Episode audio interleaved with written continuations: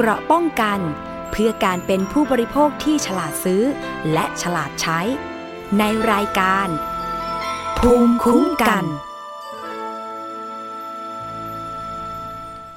สวัสดีค่ะ ขอต้อนรับคุณผู้ฟังทุกท่านค่ะ เข้าสู่รายการภูมิคุ้มกันรายการเพื่อผู้บริโภคค่ะ วันนี้อยู่กับน้องอ้อม อุสาเอี่ยมสุวรรณรับหน้าที่เป็นผู้ดำเนินรายการนะคะ ทางไทย PBS Podcast นะคะ และสวัสดีคุณผู้ฟังที่ฟังที่สถานีวิทยุชุมชนที่เชื่อมโยงสัญญาณทั่วประเทศเลยค่ะ และไม่ได้มาคนเดียวค่ะ วันนี้มากับน้องๆอีกสองคนค่ะ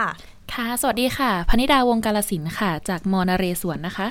ค่ะ สัญญาทัศมานีนุ่นเกียง จากมหาวิทยาลัยเทคโนโลยีราชมงคลศรีวิชัยค่ะ วันนี้น้องฟ้าแจ้ง น้องซอนย่าแล้วก็น้องอ้อมนะ ก็ยังมีข่าวสารสาระน่ารู้ค่ะมาฝากคุณผู้ฟังอีกเหมือนเคยนะคะ น้องฟ้าแจ้ง น้องซอนย่าเวลาที่จะเดินทางไป จังหวัดไกลๆ หรือว่าไปต่างประเทศส่วนใหญ่เราต้องขึ้นเครื่องบินถูกต้องไหมใช่ค่ะอ่า ตอนนี้มีข่าวสารเกี่ยวกับเรื่องของการดีเลย์หรือว่าการยกเลิกเที่ยวบินด้วย ถามความรู้สึกของน้องฟ้าแจ้งว่าถ้าเราเป็นผู้โดยสารแล้วอยู่ดีๆเนี่ยทางสายการบินไม่ได้แจ้งล่วงหน้าด้วย มีการยกเลิกหรือว่าดีเลย์flight เนี่ยเรารู้สึกยังไง ก็รู้สึกว่ามันน่าจะมีปัญหานะคะ เพราะบางทีเนี่ยการเดินทางของเรามันอาจจะเป็นการวางแผนล่วงหน้าไว้ก่อนแล้วอืมถ้าเป็นการทำงานนะคะ พี่หนูรู้สึกว่ามันจะยิ่งทำให้เสียการเสียงานมากขึ้นในการเรื่องเดินทางที่ใช้เวลานานกว่าเดิมค่ะ อืมแล้วส่วนตัวน้องสัญญาเคยใช้บริการสายการบินนี้ไหมเคยค่ะพี่อ่าแล้วตัวหนูเองก็เคยโดนดีเลย์มาเหมือนกัน นี่ แล้วตอนที่ดีเลย์เรารู้สึกยังไงคะ ตอนตอนนั้นคือหนูรู้สึกไม่โอเคมาก ๆค่ะ เพราะว่าเรามีนัดกับครอบครัวต่อค่ะพี่อืมนี่แหละคุณผู้ฟังคะทุกคนย่อมมีการวางแผนค่ะว่า เราใช้บริการเครื่องบินที่ถือว่าเป็นการเดินทางที่เร็วที่สุดแล้วแต่ถ้าเกิดมีปัญหาแบบนี้จะทำอย่างไรนะคะ วันนี้เดี๋ยวเราจะมาพูดคุยกันถึงปัญหานกแอร์ดีเลย์ยกเลิกเที่ยวบินด้วย ส่วนอีกหนึ่งเรื่องค่ะใครที่เพิ่งซื้อรถยนต์ไฟฟ้าหรือว่ารถตู้ไฟฟ้าต้องฟังให้ดีเลยค่ะ เพราะว่าตอนนี้มีผู้เสียหายมาร้องเรียน บอกว่าซื้อรถยนต์รถตู้ไฟฟ้าเนี่ยนะ มา 5 เดือน รถใหม่ป้ายแดงเลยนะค่ะแต่ปรากฏว่าซื้อมา 5 เดือน ส่งซ่อมไปไม่รู้กี่ครั้ง 9 ครั้งด้วยกันอืมแทบจะไม่ได้ใช้รถเลย เรื่องนี้จะมีทางออกอย่างไร เดี๋ยวผู้เสียหายจะมาสะท้อนในรายการด้วยนะคะค่ะส่วนอีกหนึ่งเรื่องใครที่ใช้โทรศัพท์มือถือค่ะต้องมีเครือข่ายที่เราไว้วางใจหรือเราเลือกแพ็กเกจเรื่องโปรโมชั่นที่คิดว่าคุ้มค่า แต่สุดท้ายแล้วไม่เป็นไปตามโปรโมชั่น เรื่องนี้จะทำอย่างไร ทั้งหมดนี้ในรายการภูมิคุ้มกันวันนี้ค่ะ เอาละเรื่องแรก ที่เราจะพูดกันเรื่องของ ปัญหานกแอร์ดีเลย์ยกเลิกเที่ยวบินทำให้ผู้โดยสารหลายคนออกมาโพสต์คลิปในโซเชียลมีเดียถึงปัญหานี้ ไม่เว้นแม้กระทั่ง ผู้สื่อข่าวชื่อดังอย่างคุณถาปณีเอียดศรีชัย ก็เคยมีปัญหาเรื่องนี้มาแล้วเหมือนกันนะคะ ซึ่งเรื่องนี้เนี่ยหลาย ๆ คนบอกว่าไม่ใช่แค่ดารา ไม่ใช่แค่ผู้สื่อข่าว หรือไม่ใช่แค่ผู้ประกาศข่าวที่อยู่ในแวดวงนี้ แล้วสามารถที่จะร้องเรียนได้ มีผู้เสียหายร้องเรียนเรื่องนี้ด้วยเรื่องเป็นยังไงคะน้องฟ้าแจ้งค่ะ เริ่มมาจากผู้ใช้ t ิ k t o k รายหนึ่งนะคะ ได้โพสต์คลิปแจ้งปัญหาการเลื่อนเวลาของไฟล์บินจากดอนเมืองไปเชียงใหม่ค่ะ ไฟดีดี144ค่ะ ของสายการบินนกแอร์ค่ะ เมื่อวันเสาร์ที่ 17 กุมภาพันธ์นี้นะคะ โดยเที่ยวบินดังกล่าวนะคะ จะมีกำหนดการออกเดินทางในเวลา4ทุ่มค่ะ แต่ว่าเมื่อใกล้ถึงเวลาออกเดินทางนะคะกลับแจ้งเลื่อนถึง 2 ครั้ง จนได้ออกเดินทางจริงในเวลาเที่ยงคืน 55 นาทีค่ะ เวลาเนี้ยค่ะทำให้การบินเนี่ยล่าช้าไป 3 ชั่วโมงค่ะโอ้พี่โห แล้วเป็นยังไงต่อคะ ค่ะ ขณะที่ผู้ใช้ TikTok อีกคนนะคะ โพสต์ว่าสายการบินนกแอร์ flight DD141 จากเชียงใหม่มาสนามสนามบินดอนเมืองค่ะ เมื่อวันที่ 3 กุมภา2567 ก็เลื่อนจากช่วงเย็นไป 4-5 ชั่วโมง ได้บินจริงเกือบเที่ยงคืน จนกระทบต่อแผนการเดินทาง นอกจากนี้ยังมีหลายคนแสดงความคิดเห็นเกี่ยวกับสายการบินนกแอร์ บางคนคอมเมนต์ว่าเคยดีเลย์นานถึง 10 ชั่วโมงโอ้โหที่สนามบินระนองบางคอมเมนต์บอกว่าบินไฟล์เดียวแต่โดนเลื่อนถึง 5 รอบค่ะอืมแต่ว่าถึงแม้ว่าเขาจะเลื่อนเขาจะดีเลย์เขาจะยกเลิกก็แล้วแต่ แต่ทางนกแอร์ค่ะ ก็บอกว่าเราก็มีมาตรการที่ดูแลผู้โดยสารนะ ก็จะมีอาหารว่างระหว่างรอ แต่การที่ไม่ได้เดินทางตามกำหนดค่ะ กระทบต่อแผนการเดินทาง แล้วก็ค่าใช้จ่ายของผู้โดยสารบางคนด้วยค่ะเช่นบางคนเนี่ยต้องเสียค่าจอดรถที่สนามบิน ค่าเช่ารถ เพราะว่าไปถึงแล้วเราก็ต้องนัดหมายกับคนที่เราเช่ารถไว้ค่ะค่าโรงแรมเองก็ตามบางทีเราจองโรงแรมไว้ แต่ว่าเราไปไม่ทันเวลาที่เราจองไว้นะคะ นี่ยังไม่นับรวมค่าเสียโอกาสค่ะที่ต้องพลาดนัดทางธุรกิจหรือว่าธุระสำคัญ เช่น งานของครอบครัว นัดหมายกับคนที่รักค่ะนัดหมายกับับญาติผู้ใหญ่นัดหมายพูดคุยทางธุรกิจแบบนี้นะคะ ซึ่งปัญหาการดีเลย์หรือว่ายกเลิกเที่ยวบินกระทันหันของสายการบินนกแอร์ค่ะ เกิดขึ้นมานานแล้วไม่ใช่เพิ่งเกิดขึ้นปี 2567 นี้ เพราะว่าย้อนไปในปี 2565 และ 2566 เนี่ยมีการโพสต์คลิป ในโซเชียลมีเดียนะคะ ที่ผู้โดยสารเนี่ยบ่นใช้คำนี้ดีกว่าบ่นนกแอร์เยอะมากๆค่ะ ซึ่งบางครั้งเนี่ยเป็นเหตุให้พนักงานภาคพื้นกับผู้โดยสาร ก็มีปากเสียงกันด้วยนะคะ โดยสำนักงานการบินพลเรือนแห่งประเทศไทยนะคะ ในฐานะที่เป็นหน่วยงานกำกับ เคยตรวจสอบค่ะ พบว่ามีปัญหาเกิดจากนกแอร์มีเครื่องบินไม่พอต่ออการให้บริการค่ะ เพราะบางส่วนเนี่ยต้องมีการส่งซ่อมบำรุงค่ะจึงมีคำสั่งค่ะแต่งตั้งอ่าตั้งแต่ช่วงปลายปีที่แล้วค่ะ ให้นกแอร์นะคะ แก้ไขปัญหาโดยเร็ว และจัดแผนการบินให้สอดคล้องกับจำนวนเครื่องบินที่มีค่ะ แต่ว่าในปัจจุบันนะคะ นกแอร์ก็ยังดีเลย์อยู่บ่อยครั้งค่ะอืม แล้วข้อมูลจากนกแอร์เป็นยังไงคะ ค่ะ ทางรายการนะคะมีหนังสือเรียนถึงผู้บริหารของบริษัทสายการบินนกแอร์จำกัดมหาชน ซึ่งเป็นเจ้าของ บริษัทนกแอร์ค่ะ เมื่อวันศุกร์ที่ 16 กุมภาพันธ์ที่ผ่านมา เพื่อเชิญร่วมรายการหรือขอคำชี้แจง แต่ขณะนี้ยังไม่มีการติดต่อกลับหรือชี้แจงใด ๆ จากนกแอร์ค่ะนอกจากปัญหาของสายการบินนกแอร์นะคะ ก็มีผู้โดยสารบางคนค่ะ โพสต์แจ้งปัญหาเหมือนกันว่าตั๋วเครื่องบินไปภูเก็ตเนี่ยทำไมช่วงนี้มันแพงเหลือเกิน บางทีแพงกว่าเดินทางไปยุโรปอีกนะอืมน้องฟ้าค่ะแจ้งน้องซอนย่าค่ะซึ่งในช่วงสัปดาห์ที่ผ่านมาค่ะ บางไฟล์เนี่ย แพงขึ้นมาก ๆ อยู่ที่เที่ยวบินละ 14,000 บาทเลยมีแค่ไปอย่างเดียวปะคะอ่าพี่นึกว่าไปญี่ปุ่นนะคะ หรือว่าเราเดินทางไปยุโรปนะคะ ซึ่งเขาบอกว่าแพงกว่าไปบาหลีประเทศอินโดนีเซียอีก ซึ่งทำให้ชาวภูเก็ตบางคนบอกว่า เวลาที่จะเลือก ที่จะใช้บริการเครื่องบินเนี่ยก็ต้องคิดให้ดี ๆ บางคนบอกว่าต้องไปลงที่สนามบินใกล้ๆ แล้วใช้การขับรถไปแทนนะคะอืมบางคนบอกว่าต้องเดินทางไปที่สุราษฎร์ธานี แล้วก็ขับรถต่อมาอีก 3-4 ชั่วโมง ซึ่งเรื่องนี้เนี่ยล่าสุดนะคะก็มีการออกประกาศเรื่องของการควบคุมตั๋วเครื่องบินของทางนกแอร์หรือว่าของสายการบินทั่วไปด้วยว่าเอ๊ะที่ภูเก็ตเนี่ยแม้ว่าจะเป็นเมืองท่องเที่ยวเอง แต่ว่าควรที่จะควบคุมราคาให้ผู้บริโภคนั้นเข้าถึงหรือไม่อย่างไรนะคะ ตรงนี้ก็ฝากกันไว้ด้วยสำหรับปัญหาของผู้บริโภค ทั้งหมดนี้เราไม่ได้มาโจมตีนะค่ะแต่ว่าเป็นปัญหาที่ผู้บริโภคมีสิทธิ์มีเสียงที่จะสะท้อนได้ นี่แหละเครื่องมือสำคัญตอนนี้ใครที่มีโซเชียลมีเดียอยู่ในมืออย่างเช่น TikTok TikTok ค่ะอ่าพี่ก็สามารถโพสต์ได้ แต่ก็ต้องระมัดระวังไม่ใช่เป็นการที่ไปใส่ร้ายบริษัทนะคะ ซึ่งที่เขาบอกว่าสายการบินเนี่ยมีเครื่องบินไม่เพียงพอ ตรงนี้ก็เข้าใจได้เพราะว่าบางทีเนี่ยช้า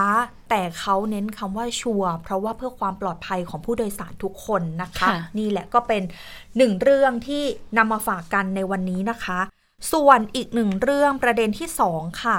น้องซอนย่าน้องฟ้าแจ้ง ปกติแล้วเวลาที่เราซื้อรถยนต์แบบใหม่ป้ายแดงเลยนะ เราก็อยากจะใช้เนาะใช่ค่ะเออเราก็อยากจะขับไปอวดเพื่อนๆ แบบโหเบาะหนังเนี่ยเรายังไม่ได้แกะพลาสกติลิ่กนออกใหม่เลยใช่ไหมคะพี่เออกลิ่นของใหม่กลิ่นกลิ่นของของใหม่ใหม่ แต่ปรากฏว่าคุณผู้ฟังคะ ผู้เสียหายคนนี้เขาบอกว่าซื้อรถ มือหนึ่งป้ายแดงมา 5 เดือน แต่ส่งซ่อมไปแล้ว 8 รอบ รวมระยะเวลาที่ส่งเนี่ยนะ 94 วัน บางครั้งเนี่ยโหพบปัญหามากมายหลายอย่าง โดยเฉพาะเรื่องของความปลอดภัยค่ะค่ะผู้เสียหายเล่าให้ฟังอย่างนี้ เขาบอกว่าเข้าศูนย์ครั้งแรกก็คือ9ถึง14 กันยายน รวม 6 วันเนี่ยนะ ส่งซ่อมศูนย์ศูนย์แรกแล้วก็พบว่า พอเอารถกลับมาใช้ตอนแรกเนี่ยรถมีปัญหาเฉียวชน แล้วก็เข้าศูนย์แล้วก็พอเอารถกลับมาใช้เนี่ยปรากฏว่าอาการแรกค่ะ วิทยุเปิดเพลงจากบลูทูธไม่ได้อืมรวมทั้งเพิ่มหรือว่าลดเสียงจะดีเลย์ประมาณ 10-30วินาที แล้วก็เข้าเกียร์ถอยเนี่ย กล้องไม่แสดงผลที่หน้าจอ อาการที่ 4 คือจอค้างค่ะ กดอะไรไม่ได้เลย รวมทั้ง แสดงว่าแอร์เนี่ยปิดอยู่ แต่แอร์ทำงานนะเออแล้วก็ตอนเลี้ยวซ้ายเนี่ยกล้องด้านซ้ายไม่ติดค่ะ กล้องตัวอื่นติดหมด แล้วก็รับโทรศัพท์ผ่านบลูทูธเสียงไม่ออกมาที่ลำโพงเนี่ยสิโอ้โหนี่รถใหม่นะคะรถใหม่รถใหม่ป้ายแดงค่ะอ่าแล้วครั้งที่สองเขาส่งศูนย์ซ่อมเป็นยังไงคะน้องซอนย่าค่ะ ครั้งที่สองนะคะ ส่งศูนย์ซ่อมวันที่ 30 กันยายนค่ะ โดย การส่งซ่อมครั้งนี้เพื่ออัปเดตซอฟต์แวร์และติดกล้องหน้าและกล้องหลังค่ะ พอวันที่ 6 ตุลากล้องหน้ารถค้างค่ะพี่ จึงแจ้งศูนย์ว่าจะส่งซ่อมครั้งที่ 3 ซึ่งการส่งซ่อมครั้งที่ 3 นะคะนำรถเข้าศูนย์ครั้งแรกนะคะ เพื่อซ่อมที่ถูกชนตรงท้ายรถอะค่ะ ตั้งแต่วันแรกที่รับรถ หลังจากใช้งานนะคะ พบปัญหาว่าใช้ไม่ได้ค่ะ ค่ะ แล้วในครั้งที่ 4 ค่ะ วันที่ 15 ถึงช่วงประมาณวันที่ 15 ถึง 23 พฤศจิกายนนะคะ คือเป็นการส่งซ่อม 9 วันค่ะโอ้พี่เก้าวันค่ะ อาการก็จะเป็นหน้าจอนะคะ ตรงสัมผัสอะค่ะค่ะ พี่เขาบอกว่าเขาอะได้เดินทางนะคะ ไปไปตามนัดอะค่ะ จากบ้านที่สุพรรณบุรีอะค่ะ ไปตอนเช้าตั้งแต่4โมง ทางศูนย์บอกแจ้งว่ายังไม่เสร็จด้วยค่ะ ค่ะ ส่วนครั้งที่ 5 นะคะ วันที่ 29 พฤศจิกายนนะคะ ได้นำรถเข้าศูนย์ครั้งทีสี่4 ตามคำแนะนำของ call center เพื่อซ่อม 9 อาการที่พบอืมซ่อมสีรถที่ขึ้นสนิมบริเวณฝากระโปรงหน้า นอกจากนี้ศูนย์ที่4อะค่ะ แจ้งว่าพบสีที่ซ่อมกับทางศูนย์แรกอะมีปัญหารอยแต้มสีไม่ตรงกันกับโอ้สีรถอืมค่ะ ค่ะ รอยระหว่างประกอบและมีสีขาวติดที่ขอบยางอืม จนวันที่ 19 ธันวาค่ะ ทางศูนย์บริการที่ 4 แจ้งว่าให้แก้ไขทุกอาการ 9 อาการสำเร็จแล้ว และเมื่อขับรถออกจากศูนย์ อาการนะคะยังอยู่ก็คือ 1 อาการที่ 1 2 3 4 แล้วก็ 7 9 แล้วก็เพิ่มอาการที่ 10 คือ รถเร่งระหว่างเราขับรถอะค่ะ ความปลอดภัยเลยนะ อันนี้สำคัญเลยค่ะ อืม แล้วต่อมาเป็นยังไงบ้างคะ ครั้งที่ 6 ค่ะ เป็นการส่งเข้าศูนย์ในวันที่ 21 ธันวา 2566ค่ะถึงวันที่ 10 มกราคมอืม2567 รวมทั้งหมด 21 วันเลยนะคะ เกือบ 1 เดือนอืมเป็นการส่งเข้าศูนย์ที่ 3 แล้วค่ะ โดยส่งรถสไลด์นะคะ มารับรถเพื่อไปซ่อมค่ะ อาการทั้ง 10 อาการเหล่านี้นะคะเอ่อช่างแจ้งว่ากล่องควบคุมมีปัญหาค่ะ คือ 1 กล่องควบคุมหน้าจออแล้วก็ 2 กล่องควบคุมเรดาร์ค่ะพี่ หลังจากที่ส่งซ่อมครั้งที่ 6 ค่ะ พบว่ามีอาการที่ 11 11 โผล่ขึ้นมาค่ะโอ้โดยจอกลางนะคะ ดับ หลังจากขับรถออกไปประมาณ 200 เมตรค่ะค่ะ กดอะไรไม่ได้เลยค่ะ ต้องกดปุ่ม home อะค่ะ เพื่อรีเซ็ตค่ะ หนักสุดก็คือวันที่ 14 มกราค่ะ 2567 พบอาการที่ 12 ค่ะ รถเบรกเองหลายอาการค่ะมากรถเบรกเองค่ะ ขณะที่ขับขี่ ซึ่งผู้เสียหายอะค่ะค่ะ มีคลิปด้วยที่อัดไว้ในตอนที่ขับรถ ก็คือจะขับไปที่พระรามสามไปที่เอ็มคอเทียค่ะ มาที่การส่งเข้าศูนย์ครั้งที่ 7 นะคะค่ะวันที่ 25 มกราถึงวันที่ 8 กุมภาค่ะ ถัดมาจากส่งเข้ารอบแรกเอ่อส่งเข้าครั้งที่ 6 เนี่ย แค่ 10 กว่าวันเองค่ะ รวมรวมครั้งที่ 7 ที่ส่งเข้าซ่อมอะค่ะ 15 วันค่ะโอ้ครึ่งเดือน วันที่ 25 นะคะ ได้มีรถสไลด์ค่ะอ่าสไลด์ได้นำรถอะค่ะเข้าที่ศูนย์อืมแล้วก็วันที่ 27 มกราค่ะ เข้าไปพบช่าง ที่อ่อนนุชค่ะค่ะ ทางศูนย์นะคะ แจ้งว่าทางทีมงานส่วนกลางแล้วก็ผู้บริหารค่ะ จะมาดูแลเคสนี้ด้วยตัวเอง แล้วก็วันที่ 8 กุมภาค่ะ ได้เข้าไปรับรถค่ะ พร้อมทดสอบด้วย 60 กิโลเมตรอืมแต่ว่าไม่พบปัญหาค่ะ จึงนำรถกลับมาค่ะมาถึงวันที่ 9 กุมภาค่ะ ผ่านมาแค่หนึ่งวัน แล้วก็วันที่ 11 กุมภาค่ะ พบปัญหาหน้าจอดับอีกแล้วค่ะโอ้แล้วก็ต้องกดปุ่ม home เพื่อรีเซ็ตจอกลางเหมือนเดิมเลยอืมอ่าพร้อมกับอ่า การเข้าเกียร์ถอยแล้วจอกล้องหลังไม่แสดงผลค่ะ วันที่ 12 กุมภานะคะศูนย์ค่ะ ได้แจ้งว่าจะเปลี่ยนหน้าจอ แล้วก็เช็คสายไฟให้เพิ่มเติม แต่ว่าต้องรออะไรหน้าจอก่อนค่ะ จนถึงทุกวันนี้คุณผู้ฟังคะ ส่งเข้าศูนย์ครั้งที่ 8 แล้ว แต่เรื่องนี้เป็นอย่างไรค่ะ ต้องพูดคุยกับท่านนี้ คุณนัทพงศ์สามิตรสมบัติค่ะ เป็นผู้เสียหายตอนนี้อยู่ในสายกับเราเรียบร้อยแล้ว สวัสดีค่ะ คุณนัทพงศ์คะ ครับผมสวัสดีครับ สวัสดีค่ะ ตอนนี้จัดรายการอยู่กับน้องอ้อม น้องฟ้าแจ้ง แล้วก็น้องซอนย่านะคะ ถ้าย้อนกลับไปถามคุณนัทพงศ์ค่ะว่าเอ๊ะจุดเริ่มต้นของการซื้อรถคันนี้ค่ะ ได้มีการตรวจสอบดูก่อนไหมคะ หรือว่าเราทำไมถึงตัดสินใจซื้อที่ศูนย์นี้คะก็เขาเป็นศูนย์ของดีลเลอร์โดยตรงอะนะครับ เราก็ไม่ได้ซื้อผ่านผ่านผู้นำเข้าอะไรก็เป็นศูนย์ของ เป็นศูนย์ดีลเลอร์โดยตรงของของบริษัทเนี้ยครับผม ค่ะ ก็เขาก็เปิดใหญ่โชว์รูมใหญ่น่าเชื่อถืออยู่ครับ ค่ะ แล้วตอนที่เข้าไปซื้อเนี่ยได้ไปตรวจสอบหรือว่าทดลองรถก่อนไหมคะ ไม่ครับผมก็คือก็แบรนด์เนี้ยมานานแล้วเราเชื่อมั่น เราค่ะเราเราถึงกล้ากล้ากล้าจ่ายเงินสองล้านห้าครับค่ะก็คือแบรนด์เขาก็ ดังระดับหนึ่งนะครับอืมไม่ไม่ไม่ไม่ไม่ไม่ไม่ใช่เราไปซื้อรถเกรย์หรืออะไรค่ะครับค่ะผมเราก็ถามว่าวันที่รับรถได้ตรวจสอบอะไรไหมก็ไม่ได้ตรวจสอบครับ ถ้าดูจากในในรายงานของผมอะขนาดติดฟิล์มให้ผมยังติดผิดเลยนะครับอืมอ่าผมขนาดไม่ได้ตรวจสอบเพราะว่าเป็นฟิล์มเพราะว่าขนาดฟิล์มผมยังไม่ตรวจสอบเลยผมก็ไว้ใจสูงระดับหนึ่งอะครับ ค่ะค่ะ อืมเพราะว่าเราก็คิดว่ารถใหม่ป้ายแดงยังไงบริษัทก็ต้องเลือกสิ่งที่ดีที่สุดให้กับเราถูกต้องไหมคะคุณนัทพงศ์คะถูกต้องครับผมพี่นัทพงศ์คะแล้วในส่วนเนี้ยค่ะ รถนี้คือเราจ่ายเงินยังไงคะพี่ อันนี้พอดีผมจ่ายเงินสดครับพอดีผมก็เงินสดผมพอดีรถคันเนี้ยผมทราบว่าพอดีผมจะมีลูกคนที่สามแล้วค่ะรถที่ผมมีอยู่เนี่ยมันใช้ไม่พอ เราก็เลยวางแผนแล้วกับกับภรรยาว่าเราจะซื้อรถนะ เราก็จะวางแผนเก็บเงินมาเรื่อยโอ้ๆจนจนรถคันเนี้ยเขาออกมาพอดี เราก็เก็บเงินได้พอดีเราก็เลย โอเค มียืมคุณพ่อนิดหน่อย แล้วก็จ่ายเงินเป็นเงินสดครับผมโอ้ค่ะโหจ่ายทั้งหมดเลย แต่กลับมีปัญหาแบบนี้ค่ะ อย่างที่ทราบกันเลยนะคะ ว่ารถเนี่ยมีปัญหาตั้งแต่ครั้งแรกจนถึงครั้งเนี้ยค่ะ ตอนเนี้ยรถอยู่กับคุณพี่ถูกไหมคะ ไม่ใช่ครับ ตอนนี้รถอยู่ที่ศูนย์ครับยังอยู่จะได้ที่ศูนย์นัดยังอยู่ที่ได้นัดศูนย์นัดรับวันเนี้ยอ๋อตอนช่วงเย็นครับผม ถ้าย้อนกลับไปคือเข้าศูนย์ครั้งแรกเนี่ยตอนนั้นเนี่ยเรารู้สึกว่าเอ๊ะมันเริ่มมีปัญหาตั้งแต่ตอนนั้นเลยไหมคะ หรือว่าเรามีการตรวจสอบระบบใหม่ทั้งหมดเลยไหมคะพี่นัทพงศ์คะก็คือพอเนื่องจากเราเรารับรถมาครับ เราไม่ได้เปิดซันรูฟเลย เพราะว่าเหมือนแบบว่าติดฟิล์มมาแล้วไม่อยากจะเปิด ก็ผ่านไปเจ็ดวัน เราถึงจะเปิดซันรูฟครั้งแรกพอเปิดซันรูฟแล้วมีปัญหา มีเสียง เราก็เลยนำเข้านำรถเข้าศูนย์ อันนั้นคือครั้งแรกเราก็ไม่คิดอะไรศูนย์ก็ซ่อมประมาณเจ็ดวันนะครับอืมแล้วก็แล้วก็เอาออกมาให้เราก็ปกติดีค่ะเราก็ไม่แล้วก็จะมีแบบปัญหาที่เป็นกับเครื่องเล่นตัวกลางครับ ที่แบบเพิ่มลดเสียงช้ามอันเนี้ยตอนแรกผมเข้าใจว่าอ่ามันเป็นปัญหาที่ซอฟต์แวร์ เดี๋ยวเราจะได้ค่ะอัปเดตซอฟต์แวร์วันที่สามสิบกันยามาครับ เราก็จะน่าจะน่าจะน่าจะหายปกติ แต่พอไปอัปเดตแล้วมันก็ไม่หายอืมครับผมค่ะพอไม่หายปุ๊บก็ กลายเป็นพอส่งซ่อมตามที่ทางทางคุณได้ได้ได้ได้ลำดับอะครับค่ะก็จะมีปัญหาเรื่องความปลอดภัยตามมาอีกเยอะแยะครับผมอืมส่วนตัวเนี่ยเป็นคนที่เคย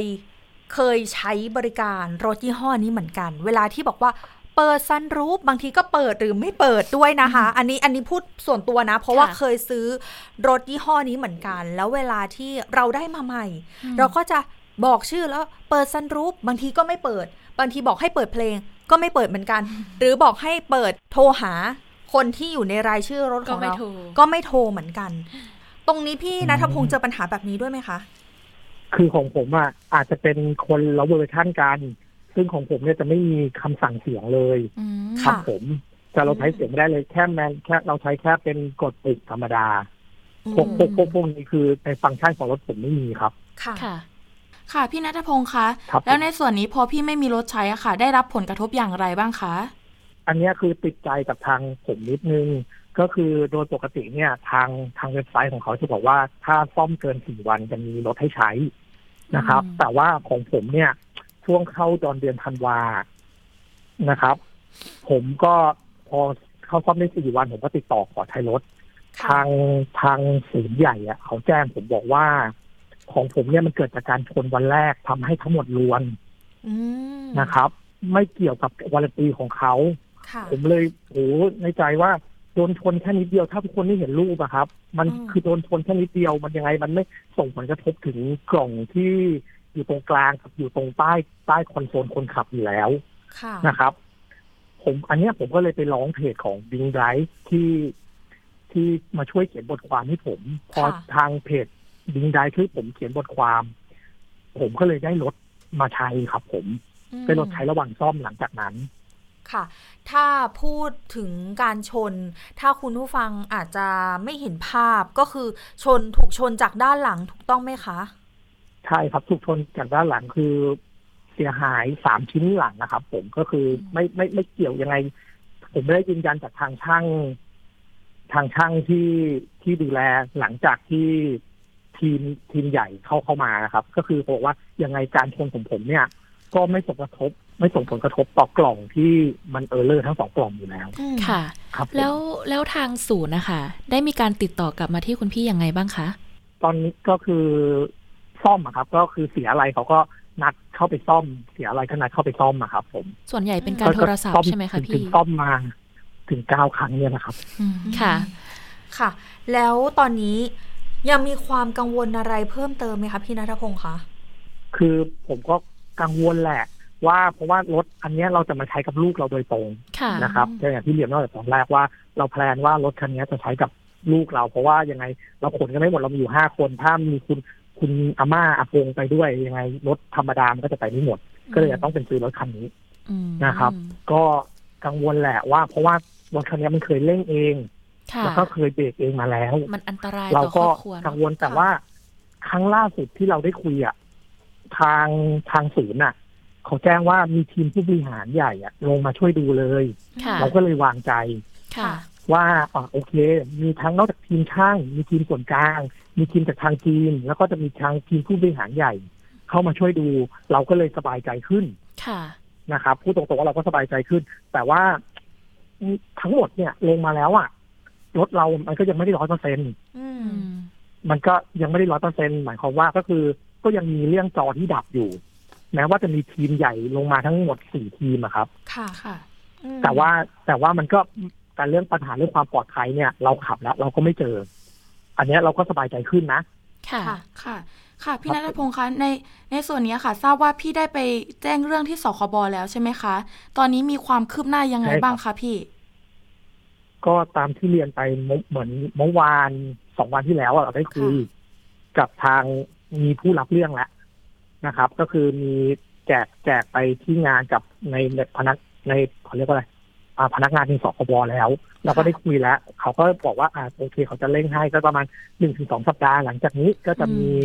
จดหมายมาที่มาที่เรา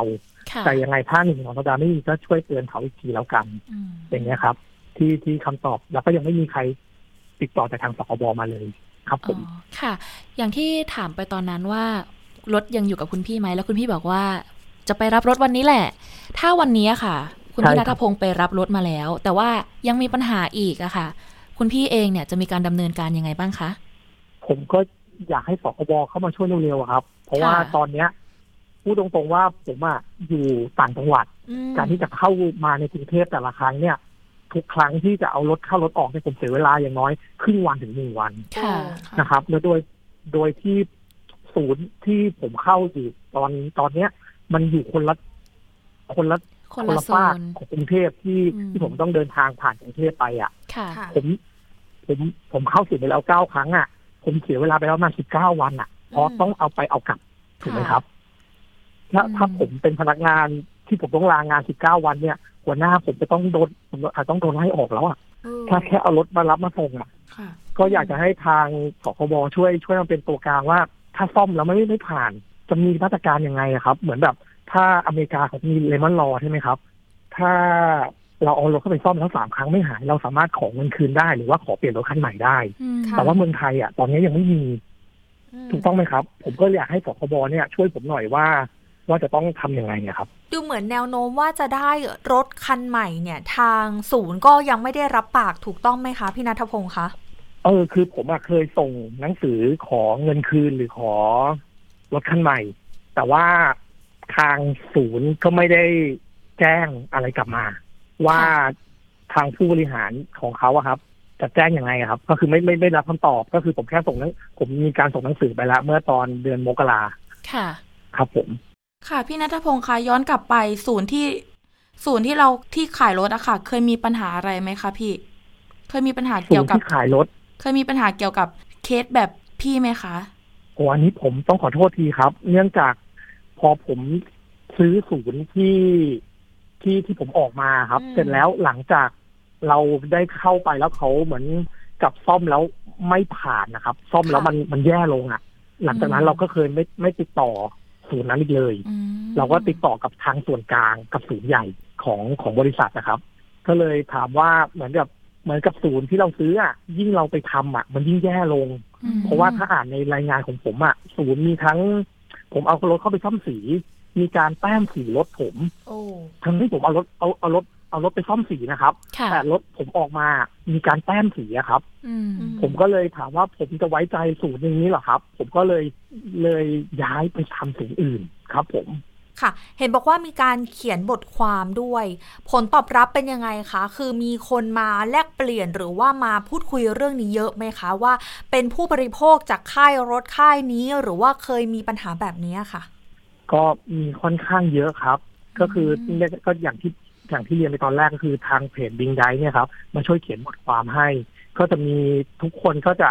บอกว่าไปแนวทางเดียวกันคือถ้าติดต่อกับสคบอืมผมก็เลยไปติดต่อสคบก็ก็เนี่ยครับก็รอครับอยากอยากให้สคบเข้ามาช่วยช่วยเป็นคนกลางจริง ๆ เพราะว่าเราก็เป็นคนคนหนึ่งอะ เราก็ไม่อยากจะสู้กับบริษัทที่ที่เป็นมหาชนหรือว่าใหญ่ขนาดเนี้ยครับค่ะผมค่ะก็อยากจะมีคนกลางที่ เชื่อถือทั้งสองฝ่ายค่ะมามามาช่วยครับผมที่ที่บอกว่าในตอนที่เราเขียนบทความแล้วมีการแลกเปลี่ยนนะคะมีคอมเมนต์ไหนบ้างไหมคะ ที่ประสบความสำเร็จในการแก้ปัญหานี้อะคะพี่ คือเนื่องจากรถผมเนี่ยรถผมเนี่ยอาการหนักสุดค่ะโอ้มคือไม่มีใครหนักเท่าผมในรถรุ่นเดียวที่ขายไปอะครับ ค่ะ ผมเนี่ยอาการหนักสุดก็คือคนอื่น ถ้ามีที่อาการใกล้เคียงกัน ผมก็จะแนะนำให้มาเข้าศูนย์ใหญ่อืมเพราะว่าเหมือนกับว่า พอเขาก็จะมีคนเข้ามาถามผมว่าเฮ้ยมีอาการชนคล้ายๆ ผมเลย ผมบอกว่าอ่างั้นคุณอย่าไปเข้าศูนย์ต่างจังหวัดหรือไปเข้าศูนย์ที่ไหนนะอืมเพราะว่ามาตรฐานของช่างเนี่ยอาจจะไม่เหมือนกันค่ะให้มาเข้าศูนย์ใหญ่ พอเข้าศูนย์ใหญ่เขาก็จบด้วยดี เหมือนผมเนี่ย กลายเป็นว่าของผมที่ผมเข้าใจนะ เหมือนกับว่าพอเมื่อผมถูกชนแล้วผมดันไปเข้าผิดศูนย์อย่างนี้ดีกว่า ศูนย์ที่ช่างอาจจะไม่เก่งพอ ก็เลยกลายเป็นว่าของผมเนี่ย ยิงซ่อมยิงพังยิงซ่อมยิงพังอือืมมครับค่ะผม อ่า ผมก็เลยถ้ามีคนแนะนำผมก็จะแนะนำให้ไปที่ศูนย์ใหญ่เลยพอศูนย์ใหญ่ก็จะจบโอ้ครับค่ะผม แต่ว่าถามว่าคนอื่นเป็นหนักเท่าผมไหมไม่มีครับ ผมเนี่ยอืมเป็นหนักสุดเคสผมเนี่ยครับ ค่ะสุดท้ายอยากให้พี่นัทพงศ์ค่ะ ฝากถึงคนที่กำลังจะซื้อรถไม่ว่าจะเป็นรถยนต์รถตู่ไฟฟ้า หรือรถอะไรก็แล้วแต่ค่ะ ผม ผมยังเชื่อมั่นนะว่ารถไฟฟ้าเนี่ย มันจะมาเปลี่ยนโลกเรานะครับ แล้วค่ะรถไฟฟ้าก็ในความรู้สึกที่ผมใช้มารถไฟฟ้าก็ขับดีกว่ารถน้ำมันค่ะเพราะว่าผมเนี่ยแทบจะไม่กลับไปขับรถน้ำมันเลยอืมค่ะก็ยังชอบรถไฟฟ้าอยู่ ก็หวังว่าทุกคนที่จะซื้อรถน้ำมัน หรือซื้อรถไฟฟ้าเนี่ย ก็ไม่ได้ไม่อยากให้เจอดีเฟกต์เหมือนของผมที่ผมโดน ถ้าโดนแล้วก็อยากจะให้ทาง ทางบริษัทนะครับ ค่ะ มารับผิดชอบแล้วก็แก้ปัญหาให้มันเร็วกว่านี้ครับเพราะของผมเนี่ยซื้อมาห้าเดือนโดนไปแล้วเข้าสู่ไปแล้วสามเดือนนะครับ ค่ะ ผมก็เจ็บปวดนะครับ ก็ฝากฝากคนอื่นว่าก็ขอให้ขอให้คนอื่นไม่ไม่ไม่โชคร้ายเหมือนผมแล้วกัน ทิ้งท้ายคแล้รัวบผม คือเรายืนยันเลยใช่ไหมว่า ที่ชนเนี่ยมันไม่เกี่ยวกับเอ่อระบบไฟฟ้าที่ทำให้รถยนต์ของเราเป็นแบบเนี้ยค่ะ อันนี้ผมได้ยืนยันนะครับ จากจากทางช่างอืมก็คือมีการพูดคุยที่ผมเข้าไปดูการซ่อมของเขาทางทางทางหัวหน้าช่างตอนเนี้ย ที่ซ่อมรถให้ผมอะเขาก็ยืนยันว่ายังไงก็ไม่ถึงอือืมมใกล้ที่ถูกชนนะครับ ยังไงเพราะมันถูกชนด้านหลัง แล้วกล่องเนี่ยมันอยู่ที่ใต้คอนโซลข้างหน้ากับบริเวณใต้คนขับ ไอ้ใต้พวงมาลัยคนขับ ซึ่งยังไงยังไงไม่ถึงแน่ๆครับผมค่ะค่ะ เอาละเดี๋ยวเรื่องนี้เราตามกันต่อนะคะ เบื้องต้นขอบคุณพี่นัทพงศ์สามิตรสมบัติค่ะ ผู้เสียหายที่มาร่วมแลกเปลี่ยนข้อมูลกับพวกเราในวันนี้นะคะ ขอบพระคุณมาก ๆ ค่ะ ขอบพระคุณค่ะครับขอบพระคุณเช่นกันครับสวัสดีผมค่ะสวัสดีครับ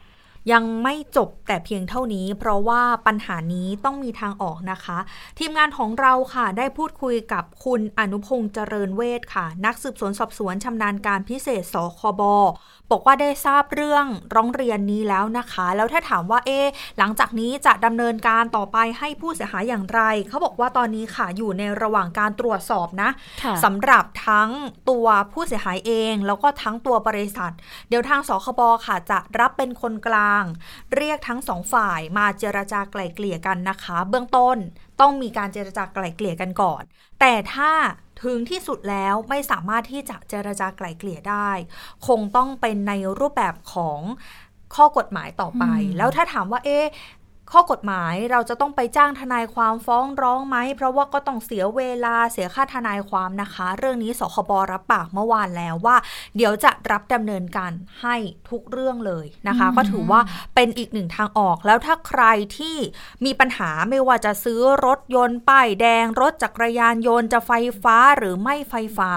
แล้วเจอกับปัญหาแบบนี้ซ่อมไม่เสร็จสักทีได้ไม่ตรงปกคุณภาพไม่ตรงที่โฆษณาไว้ สามารถแจ้งไปได้ที่สคบนะคะ 1166 หรือที่เว็บไซต์สคบได้เลยค่ะ ก็สามารถที่จะแจ้งเรื่องกันเข้าไปได้เลยนะคะ ซึ่งตอนนี้เนี่ยทางทีมงานของเราก็ถามเหมือนกันว่าเอ๊สคบเนี่ยมีผู้ที่แจ้งเรื่องสำหรับรถป้ายแดงเนี่ยเยอะไหมเขาบอกว่าตอนนี้เนี่ยเป็นกรณีกรณีไป เพราะว่าก็ไม่ใช่ว่ารถ ไฟฟ้าหรือว่ารถรุ่นใหม่ที่เป็นป้ายแดงทุกคันจะมีปัญหาะนะคะ ก็ต้องให้ความเป็นธรรมกับทางเขาด้วยนะ เพราะฉะนั้นถ้ามีปัญหาเนี่ยแหละค่ะ เรามีหลายช่องทางที่สามารถที่จะแจ้งเรื่องไปได้ ไม่ว่าจะเป็นสคบสภาองค์กรของผู้บริโภคนะคะ หรือแจ้งมาได้ที่ไทย PBS เหมือนกันนะคะ เอาล่ะอีกหนึ่งเรื่องค่ะ ตอนนี้ ซอนย่าน้องฟ้าแจ้ง ใช้โทรศัพท์มือถือไหมใช่ค่ะ โอ้ยตอนนี้ไม่มีใครไม่ใช้นะมือถือแล้วเวลาที่เราเลือกที่จะใช้ค่ายไหนหรือว่าใช้เครือข่ายไหนเลือกจากอะไรคะ โปรค่ะโปรโมชั่นใช่ ต้องเป็นยังไงคะ เลือกจากโปรโมชั่นถูกและดี ถูกและดีใช่ค่ะ อืม สมราคา มีอยู่จริงไหมแต่ว่าของของพี่อ้อมนะ พี่อ้อมก็จะเลือกจากเนี่ยแหละโปรโมชั่นเหมือนกัน แต่ว่าส่วนใหญ่เนี่ยเราทำงานด้านสื่อสารเราก็จะต้องเลือกอินเทอร์เน็ตที่มันแรง มันเร็ว แล้วก็ต้องมี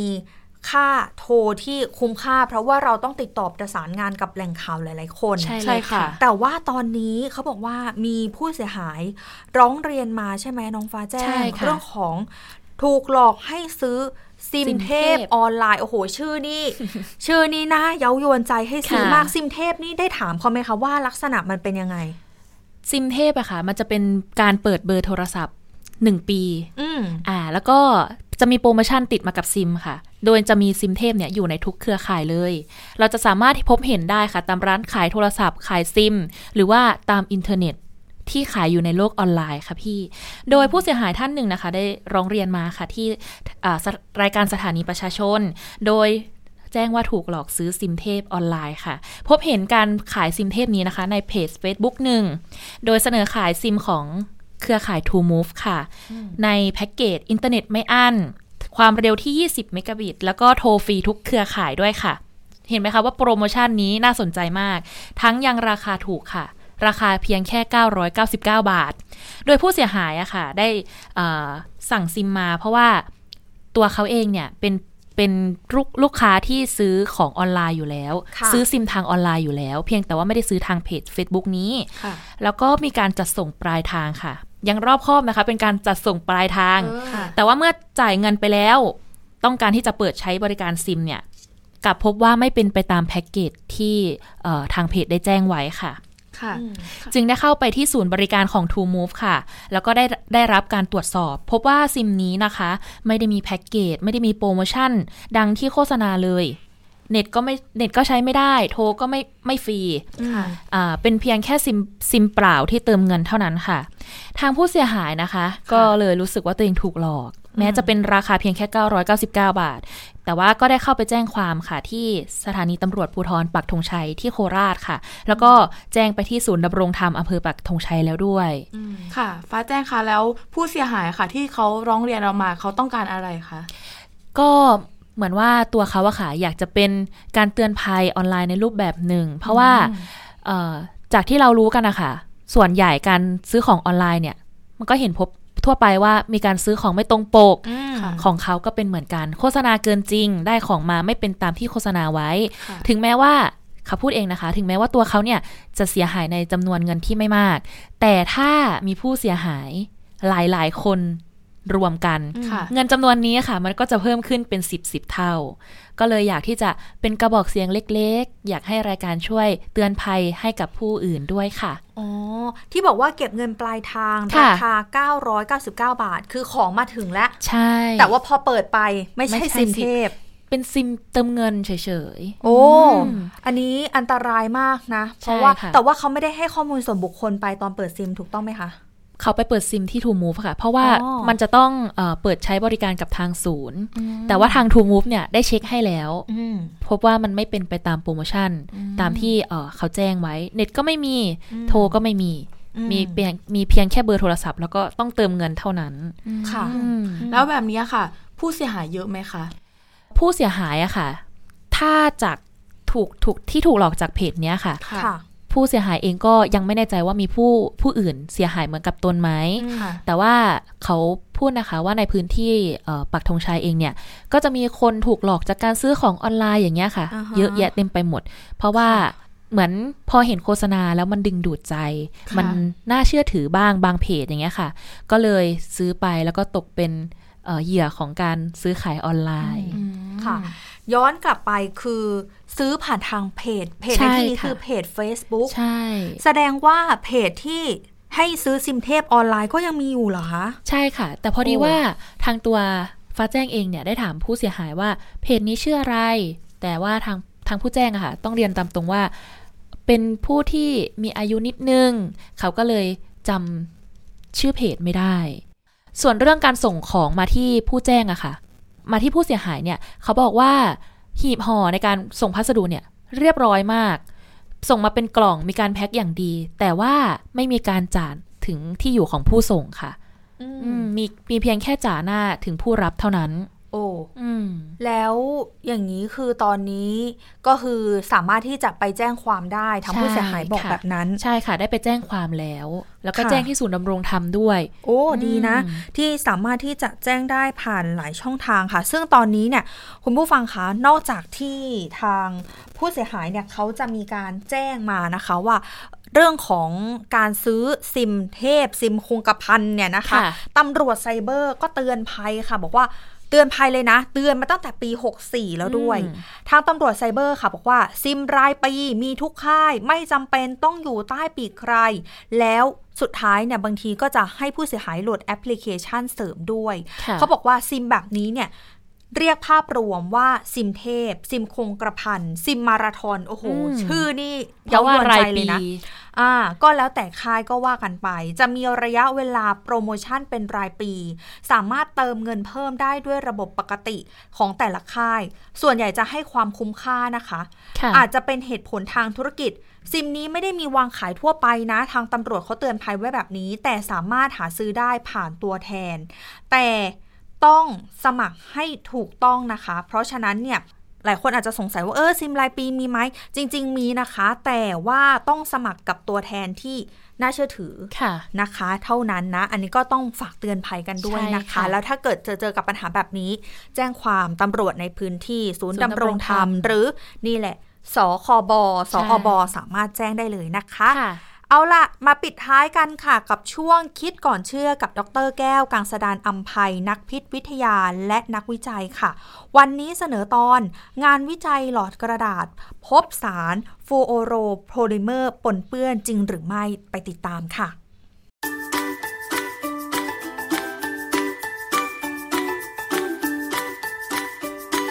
ช่วงคิดก่อนเชื่อ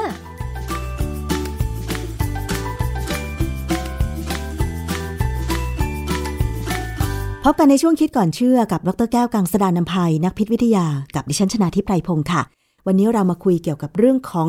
หลอดดูดน้ำค่ะคุณผู้ฟัง การอนุรักษ์สิ่งแวดล้อมเนี่ยกลายเป็นประเด็นที่สำคัญทำให้หลายธุรกิจหันมาปรับเปลี่ยน จากการใช้บรรจุภัณฑ์ผลิตภัณฑ์ที่ทำมาจากพลาสติก เปลี่ยนไปเป็นวัสดุที่ย่อยสลายได้ เช่น พวกกระดาษนะคะอย่างหลอดดูดก็เช่นเดียวกันค่ะคุณผู้ฟัง ก็จะมีทั้งหลอดดูดพลาสติก ซึ่งพลาสติกย่อยสลายยากทำลายสิ่งแวดล้อม หลายหลายร้านองค์กรธุรกิจก็เลยเปลี่ยนมาเป็นหลอดดูดแบบกระดาษนะคะ ซึ่งเราคิดว่ามันน่าจะปลอดภัย แล้วก็ไม่ทำลายสิ่งแวดล้อมด้วย แต่คุณผู้ฟังลองมาฟังตอนนี้ก่อนค่ะว่า หลอดกระดาษนั้นเนี่ยมันมีงานวิจัยจากนักวิจัยชาวเบลเยียม ที่บอกว่าหลอดกระดาษอาจจะไม่ได้ดีอย่างที่คิดเสียแล้ว เพราะว่ากระบวนการผลิตที่อาจจะมีสาร fluoropolymer ปนเปื้อนอยู่ เอ๊ะ มันอันตรายยังไง และงานวิจัยนี้ มีรายละเอียดเป็นอย่างไร เราต้องไปถามกับอาจารย์แก้วค่ะ อาจารย์คะ เรื่องของการใช้ผลิตภัณฑ์ที่รักษาสิ่งแวดล้อมย่อยสลายได้ เช่น หลอดกระดาษเนี่ยนะคะ หรือว่าหลอดที่ไม่ใช่พลาสติก ซึ่งตอนนี้ก็นิยมกันมากขึ้น ดิฉันเองเนี่ยที่บ้านก็ซื้อเป็นหลอดสแตนเลสไว้ เวลาใช้ดูดเสร็จก็เอาไปล้างทำความสะอาดทั้งด้านนอกด้านใน แล้วก็นำกลับมาใช้ใหม่ จะได้ลดการใช้หลอดพลาสติกนะคะ อาจารย์ แต่เรื่องของหลอดกระดาษเนี่ยมันมีปัญหายังไงคะตอนนี้ คือหลอดกระดาษเนี่ยเราคิดว่าใช้แล้วเนี่ยมันรักษาสิ่งแวดล้อม แต่ความจริงแล้วมันเป็นการตัดต้นไม้มาทำหลอดนะแต่บังเอิญเนี่ยเขาก็มีความรู้สึกว่ามันย่อยสลายได้ มันไม่เหมือนพลาสติก พลาสติกเนี่ยมันเป็นร้อยปีถึงจะหมดนะในความรู้สึกของเขาแต่บังเอิญเนี่ยก็มีนักวิจัยคือฝรั่งเนี่ยเขามีเงินทำวิจัยเยอะ เขาก็เลยมานั่งดูว่า เออ ถ้างั้นเรามาดูซิว่าหลอดเนี่ยมันจะมีอะไรเปื้อนไหม แล้วก็สิ่งหนึ่งที่เขากังวลก็คือสารที่เราเรียกว่า fluoropolymer มีบทความหนึ่งชื่อการประเมินสารโพลีและเปอร์ฟูโรอัลคิว PFAS ในหลอดดื่มของเหลวที่มีจำหน่ายในท้องตลาด เขาตีพิมพ์ในวารสาร Food Additives and Contaminants Part A ของปี 2023 คำว่า poly and perfluoroalkyl substances มันเป็นคำที่อาจจะฟังแล้วพูดยากคำนี้ถ้าเราพูดให้เป็นคำที่ง่ายๆเลยคือ fluoropolymer คือเป็นสารโพลิเมอร์ของสารประกอบคาร์บอนที่มีฟลูออรีนเข้าไปต่อ ตัวสารทั้งหมดมี 3-4พันกว่าชนิดนะที่เขาค้นพบแล้วเนี่ยนะเป็นสารสังเคราะห์คราวนี้ประเด็นคือสาร fluoropolymer เนี่ยมีปัญหาหนักที่ฝรั่งก็สนใจคือ มันเป็นสารที่เขาใช้คำว่าน่าจะเป็น forever chemical คือไม่สูญสลายเลย คืออยู่ได้ตลอดชาติ เพราะมันย่อยสลายยากมาก แล้วมันไปอยู่ในหลอดกระดาษได้ยังไงคะอาจารย์ เขาไปเก็บตัวอย่างหลอดกระดาษมา 20 ตัวอย่าง หลอดแก้ว 5 ตัวอย่าง หลอดไม้ไผ่5ตัวอย่าง หลอดสเตนเลส 5 ตัวอย่าง และหลอดพลาสติก อันนี้ 4 ตัวอย่างก็มาวิเคราะห์หาสารฟลูออโรโพลิเมอร์ รวม 29 ชนิด 29 ชนิดเนี่ยก็คือมีชื่อต่างๆกัน ผลการวิเคราะห์เป็นยังไงบ้างคะอาจารย์ คือเขาพบว่าหลอดกระดาษเนี่ยนะซื้อมา 20 ตัวอย่างเนี่ย 18 ตัวอย่าง มีฟลูอโรโพลิเมอร์ บางตัวอย่างเนี่ยสูงถึง 7 นาโนกรัมต่อกรัม หลอดไม้ไผ่เนี่ยซื้อมา 5 ตัวอย่างเนี่ยมี 4 ตัวอย่าง ซึ่งสูงสุดคือ 3.5 นาโนกรัมต่อกรัม หลอดแก้ว หลอดแก้วซึ่งไม่น่าจะมีอะไรเลย เพราะมันเป็นแก้วอะพบ 2 ตัวอย่างใน 5 ตัวอย่าง ตัวอย่างหนึ่งสูงถึง 5 6.5 นาโนกรัมต่อกรัม ส่วนหลอดพลาสติกนี่ก็เจอ 3 ตัวอย่างใน 5 ตัวอย่างเขาบอกว่า 2 ตัวอย่างที่พบเนี่ยมีมีถึง 1 นาโนกรัมต่อกรัม หลอดสเตนเลสเท่านั้นเองที่ตรวจไม่พบ แต่ความจริงในตัวเลขเป็นนาโนกรัมต่อกรัมเนี่ยถือว่าต่ำนะฮะค่ะเพราะว่าอะไรคำว่านาโนนาโนเนี่ยแปลว่า 9 เวลาเราพูดถึงหน่วยนาโนกรัมต่อกรัมเนี่ยหมายความว่าเอา 1 กรัมเนี่ยมาแบ่งเป็นพันล้านส่วนเพราะฉะนั้นตัวเลขมันน้อยมาก น้อยมากจนขนาดที่ว่าถ้าเข้าไปในร่างกายเราเนี่ย ร่างกายเราจัดการได้นะอืมสารฟลูอโรโพลิเมอร์เนี่ยมีวิธีจัดจัดการที่ตับที่ไตได้ เพียงแต่ว่าที่น่ากังวลคือถ้ามันสะสมมันจะมีปัญหาอ๋อนะฮะค่ะแล้วมันก็อาจจะสะสมได้ในบางส่วนของเซลล์ของเรานะฮะอ๋อค่ะ แต่ว่าอาจารย์คะจากผลการวิเคราะห์ หลอดที่เขาเก็บมาทดสอบทั้งหมด มันมีหลอดแก้วที่ คือเราก็เข้าใจว่าอย่างเราดื่มแก้วน้ำ มันก็ไม่น่าจะมีสารอะไรหลุดออกมาเนี่ยคะอาจารย์คืออย่างนี้ถ้าเป็นหลอดทำจากพืชเนี่ย มันเป็นไปได้ว่ามันมาจากการปนเปื้อนของสารนี้ที่อยู่ในดิน แล้วพืชดูดขึ้นไปบนลำต้นเขาแล้วเราไปเอาเยื่อกระดาษเข้ามาทำเป็นหลอดมันก็ค่ะอาจจะปนเปื้อนนะหรือบางครั้งเนี่ยหลอดกระดาษเนี่ยบางครั้งถ้าเราดูดเนี่ยมันอาจจะยุบใช่ไหมเขาอาจจะเคลือบ อันนี้ก็เป็นไปได้ค่ะแต่ถ้าเป็นแก้วหรือเป็นพลาสติกเนี่ย กรณีของแก้วเนี่ยเขาเข้าใจเลยว่ามันคงจะเป็นการปนเปื้อนจากกระบวนการผลิต มันไม่ใช่มีอยู่ในตัววัตถุดิบหรอก แต่ถ้าเป็นพลาสติกเนี่ยถ้าเป็นพลาสติกที่รีไซเคิลเนี่ยเป็นไปได้เวลารีไซเคิลเนี่ยอาจจะล้างไม่สะอาดจริง ๆ อาจจะมีสารการปนเปื้อนเพราะว่า fluoropolymer เนี่ยในอเมริกาเนี่ยกระจายไปหมดนะทั้งประเทศเลย ใช้กันเยอะมาก เจาะเลือดใครก็เจอ ร่างกายของเราก็กำจัดออกได้จากตับใช่ไหมคะอาจารย์ ได้แต่ช้า ถ้าเจาะแล้วเจอเจาะแล้วเจอเนี่ยแสดงว่าหนึ่งเรารับเข้าไปทุกวัน คนอเมริกันเนี่ยรับเข้าไปทุกวันสองมีการขับออกบ้าง แต่ก็ช้า ถามว่ามันสะสมถึงระดับที่ก่ออันตรายไหมก็ยังไม่ชัดเจน เพราะว่าเวลาเกิดปัญหาเนี่ยเราก็ไม่เคยเจาะเลือดดูสารตัวนี้หรอกสมัยก่อนนะนะในการวิจัยในสัตว์ทดลองเนี่ยเราให้ปริมาณเยอะเนี่ยเราสามารถบอกได้ว่าสารวนพวกเนี้ยทำให้เกิดปัญหาอะไร เช่นเขาพบว่าในสัตว์ทดลองเนี่ย จะทำให้เกิดความผิดปกติของต่อมไทรอยด์ทำให้คอเลสเตอรอลในเลือดเนี่ยสูงขึ้นทำให้ตับเสียหายทำให้เกิดมะเร็งที่ไต แล้วมันก็น่าจะมีผลต่อระบบสืบพันธุ์ด้วย เพราะว่าสาร fluoropolymer เนี่ยคำว่า fluoro เนี่ยมันจะคำว่าฟลูออรีนคือสารกลุ่มเนี้ยเราเรียกว่าเป็นพวกฮาโลเจน มีฟลูออรีนไอโอดีนคลอรีนโบรมีน สารพวกนี้ถ้าอยู่รวมเป็นสารอินทรีย์เมื่อไหร่เนี่ยมันมักมีผลต่อระบบสืบพันธุ์ทั้งนั้น ตัวอย่างง่ายๆเลย เราเคยได้ยินคำว่า DDT ใช่ไหมเคยได้ยิน DDT ค่ะเนี่ย DDT เนี่ยเป็นสารอินทรีย์ที่มีคลอรีนอยู่ สารเคมีทุกอย่างที่มีคลอรีนเนี่ยตอนนี้มีผลต่อระบบสืบพันธุ์ทั้งนั้นค่ะและเขาเข้าใจว่ามันมีผลในการเป็นสารก่อมะเร็งทั้งนั้นด้วยค่ะนี่คือสิ่งที่เขากลัวเขาถึงเลิกใช้สารพวก chlorinated hydrocarbon ทั้งโลกเนี่ยเราเลิกใช้แต่ตรวจที่ไหนก็ยังเจออยู่ เพราะมันทนมาก แต่ดูแล้วหลอดที่เขานำมาวิจัยเนี่ยนะคะ ที่มันมีปัญหามากสุดก็คือหลอดที่ทำมาจากกระดาษใช่ไหมคะพบ 18 ตัวอย่างใน 20 ตัวอย่าง แล้วก็หลอดพลาสติกนี่แน่นอน เพราะว่าหลอดพลาสติกมันก็เรารู้อยู่แล้วว่ามันเป็นพลาสติกเนาะเราถึงเลิกใช้ เพราะว่ามันย่อยสลายยากแล้วก็มันเป็นสารเคมีด้วย แต่หลอดไม้ไผ่เนี่ยคะอาจารย์ทำไมมันถึงเจอ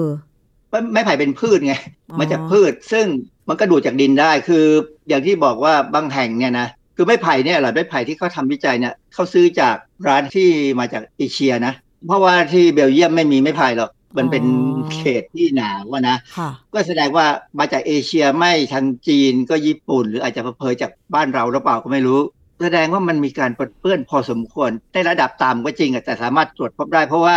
วิธีการตรวจวิจัยของเขาเนี่ยเขาใช้เครื่องมือที่ละเอียดมาก เป็นพวก HPLC MSMS ซึ่งถือว่าเป็นระดับสุดยอด มันมีบทความของนักวิทยาศาสตร์อเมริกัน ตีพิมพ์มาก่อนหน้านั้น 2 ปีที่ซ้ำคือบทความเรื่องการตรวจพบสาร per และ polyfluoroalkyl ในหลอดดื่มจากพืชที่มีจำหน่ายในท้องตลาด เขาบอกว่างานนี้อาจจะเป็นฟางเส้นสุดท้ายในการใช้หลอดแบบนี้ ตีพิมพ์ในวารสาร Chemosphere ปี 2021 เขาไปตรวจเจอสารพวก fluoropolymer เนี่ยเขาไปเก็บหลอดพลาสติก 5 ยี่ห้อ กระดาษ 29 ยี่ห้อ แล้วอาจจะเป็นหลอดพืชอื่นๆเนี่ย9ยี่ห้อเขาพบว่าหลอดพลาสติกไม่มีสาร fluoropolymer อันนี้ก็สบายใจไปได้ระดับหนึ่งนะค่ะแต่ตรวจพบสาร fluoropolymer เนี่ยย่อยๆแล้ว 21 ชนิดเนี่ยในหลอดกระดาษ แล้วก็หลอดจากพืชอื่นๆนะซึ่งอันเนี้ยแสดงว่าอะไรแสดงว่ามันกระจายไปอยู่ในพืชทั่วไปเต็มไปหมดแล้วล่ะไม่น่าเชื่อนะ อาจารย์ว่า หลอดพลาสติกที่เราคิดว่ามันอันตราย กลับไม่เจอสารฟลูออโรโพลิเมอร์ แต่หลอดที่มาจากพืชเนี่ยกลับเจอ แสดงว่าเอ๊ะเราต้องเปลี่ยนความคิดใหม่หรือเปล่าอาจารย์ ไม่หรอกคือผมกำลังจะพูดใหม่ว่าทำไมเราถึงต้องใช้หลอดในการดื่มเครื่องดื่ม เพราะว่ามันสะดวกอย่างเช่นผู้หญิงเนี่ยค่ะบางทีอาจจะทาลิปสติกใช่ไหมคะเวลาไปกินข้าว ตามร้านหรือที่บ้านก็ตามเนี่ยถ้าทาลิปสติก ถ้าดื่มน้ำจากแก้วเนี่ยหรือดื่มเครื่องดื่มจากแก้วอะมันติดขอบแล้วก็ปากเลอะมั้งคะ แต่ถ้าเป็นหลอด เช่น เวลาเราขับรถอยู่แล้วก็ซื้อเครื่องดื่มไปดื่มด้วยเนี่ย การใช้หลอดมันก็ดูดง่ายไงอาจารย์ พอคุณบอกว่าเออผู้หญิงทาลิปสติกเนี่ยเคเข้าใจได้นะฮะว่าไม่อยากกินมากกว่าที่เคยกินเป็นประจำใช่ไหมเพราะลิปสติกเนี่ยมันหายไปจากปากเป็นประจำชาเช้าบ่ายต้องเติม เป็นเรื่องที่น่ากังวลนะผมกำลังหาข้อมูลอยู่เหมือนกันนะฮะ ผมเป็นคนที่ไม่ใช้หลอด ไม่ว่าจะกรณีไหน คือผมดื่มเครื่องดื่มเนี่ยจากในบ้าน ข้างนอกเนี่ยผมไม่ค่อยดื่ม เพราะว่าผมก็ไม่ค่อยไว้ใจการล้างภาชนะนะค่ะหรือว่าถ้าเป็นภาชนะที่เขาแบบพวกกระดาษหรือพลาสติกที่หยิบมาใหม่ๆเนี่ยผมก็มีความรู้สึกไม่ค่อยไว้ใจวิธีการผลิตอะเพราะผมรู้ว่ามันมีไมโครพลาสติกหลุดอยู่ แล้วหลอดที่เขาไปวิจัยแล้วเจอฟลูออโรโพลิเมอร์เนี่ยค่ะอาจารย์ ถึงแม้ว่ามันจะมีปริมาณที่น้อยมาก ตับของเราสามารถกำจัดออกได้ ถ้าสมมติว่าได้รับเข้าไป แต่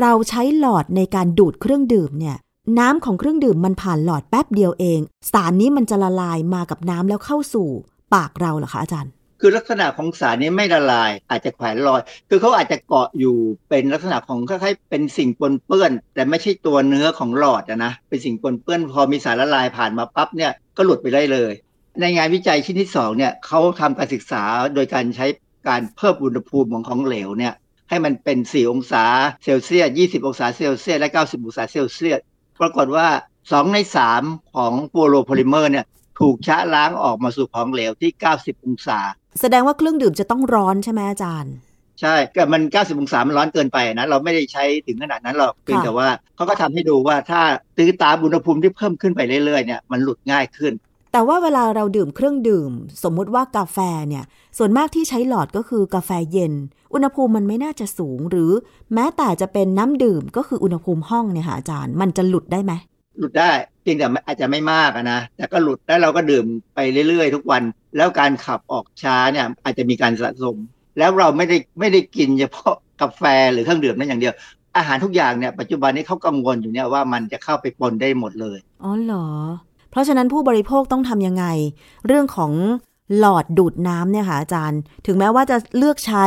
หลอดที่ทำมาจากพืช หรือวัสดุธรรมชาติ แต่ก็ยังไปเจอสารฟลูออโรโพลิเมอร์ค่ะอาจารย์ คุณสะดวกไหมที่จะใช้หลอดสเตนเลสดิฉันใช้อยู่ที่บ้าน แต่ว่าไปที่อื่นถ้าเราสะดวกก็ดี คือคือการใช้หลอดสเตนเลสเนี่ยผมว่าก็สะดวกดีนะฮะ แต่ว่ามันมีวิธีหนึ่ง ถ้าจำเป็นต้องใช้หลอดพลาสติก หรือหลอดกระดาษเนี่ยสมัยผมเด็กๆเนี่ยนะ ผมเห็นผู้ใหญ่เนี่ยเวลาเขาจะดื่มโอเลี้ยงจากแก้วเนี่ยเขาจะเอาหลอดจิ้มลงไปในโอเลี้ยงก่อน แล้วเอามือเอานิ้วมือเนี่ยปิดที่ปลายด้านบน แล้วก็ดึงขึ้นมา มันจะมีน้ำโอเลี้ยงเนี่ยติดอยู่ในหลอดเขาก็คว่ำหลอดแล้วก็เอานิ้วมือออกมา น้ำโอเลี้ยงเนี่ยมันก็จะล้างหลอดหนึ่งครั้งทิ้งไปเขาก็ทำสองสาครั้ง ถึงจะใช้หลอดเนี่ยดูดโอเลี้ยง คือในความเข้าใจผมว่าตอนนั้นผมรู้ว่าเขาคงคิดว่าหลอดไม่สะอาดเขาก็เลยใช้วิธีล้างวิธีที่สองมีคนเสนอ ในงานวิจัยชิ้นหนึ่งเป็นเป็นคล้ายๆเป็นบทความเขาบอกว่าใช้เส้นสปาเกตตี้เลยมันมีสปาเกตตี้ที่มีลักษณะเป็นหลอดใช่ไหมอ๋อ ใช่ เส้นสปาเกตตี้แข็งที่ยังไม่ผ่านการลวกนะอาจารย์ ใช่ แล้วก็เอาเราก็มาดูด แล้วเราก็ค่อยเอาไปใช้ทำสปาเกตตี้ก็ได้ หรือว่าจะทิ้งก็ได้อ๋อมันก็จะเป็นหลอดหลอดแบบที่ค่อนข้างจะปลอดภัยนะไม่เป็นแป้ง อืม ก็คือใช้หลอดสปาเกตตี้ดูดกาแฟเสร็จปุ๊บก็เอาไปทำสปาเกตตี้ผัดต่อได้เลยใช่ไหมอาจารย์ แต่ต้องของใครของมันนะ แล้วแต่ ถ้าจะดีที่สุดคือ ถ้าใครยังเลิกใช้หลอดไม่ได้ ก็ควรจะเปลี่ยนมาใช้พวกหลอดสแตนเลสแล้วก็เอาไปล้างทำความสะอาดเอาใช่ไหมอันนั้นทำได้แต่ว่าผมว่ามันมันก็อาจจะเกะกะ ผมว่าใช้วิธีล้างหลอดเอาแล้วกัน แต่ว่าถ้าสมมุติว่าไปไหนต่อไหนแล้ว เอ๊ะอยากจะเลิกใช้ทั้งหลอดพลาสติก หลอดกระดาษ ซึ่งหลอดกระดาษเนี่ยจริงๆดิฉันเคยลองใช้นะ แต่ก็ไม่ชอบเพราะว่า พอดูดครั้งเดียวอะค่ะเหมือนกระดาษมันจะเปียกแล้วก็จะยุ่ย ใช่ มันมันจะยุบตัว เพราะฉะนั้นถ้าเราเอาเอาภาชนะเราไปเองนะ เอาพอเขาทำมาแล้วเราก็เทใส่ถ้วยเรา แล้วเราก็ดื่มกิน ถ้ามุติว่าเราไม่มีปัญหาลิปสติกนะค่ะก็ดื่มโดยไม่ต้องใช้หลอดเลยก็ยังได้ค่ะ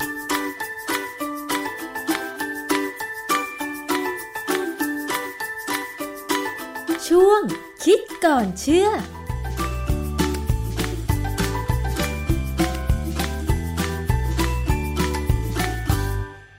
และทั้งหมดนี้ก็คือรายการภูมิคุ้มกันรายการดีๆ เพื่อผู้บริโภคแบบนี้ค่ะสำหรับวันนี้น้องอ้อมอุตสาหยำสวรรณน้องฟ้าแจ้งซอนยาค่ะ ลาคุณผู้ฟังไปก่อนนะคะ พบกันใหม่ในครั้งหน้า ไม่พลาดทุกการติดตามสำหรับข่าวสารเพื่อผู้บริโภคสำหรับวันนี้ สวัสดีค่ะ สวัสดีค่ะ ติดตามฟังรายการได้ที่เว็บไซต์ thaipbspodcast.com และ YouTube Thai PBS Podcast ฟังทางแอปพลิเคชัน Thai PBS Podcast Spotify Google Podcast Podbean SoundCloud และ Apple Podcast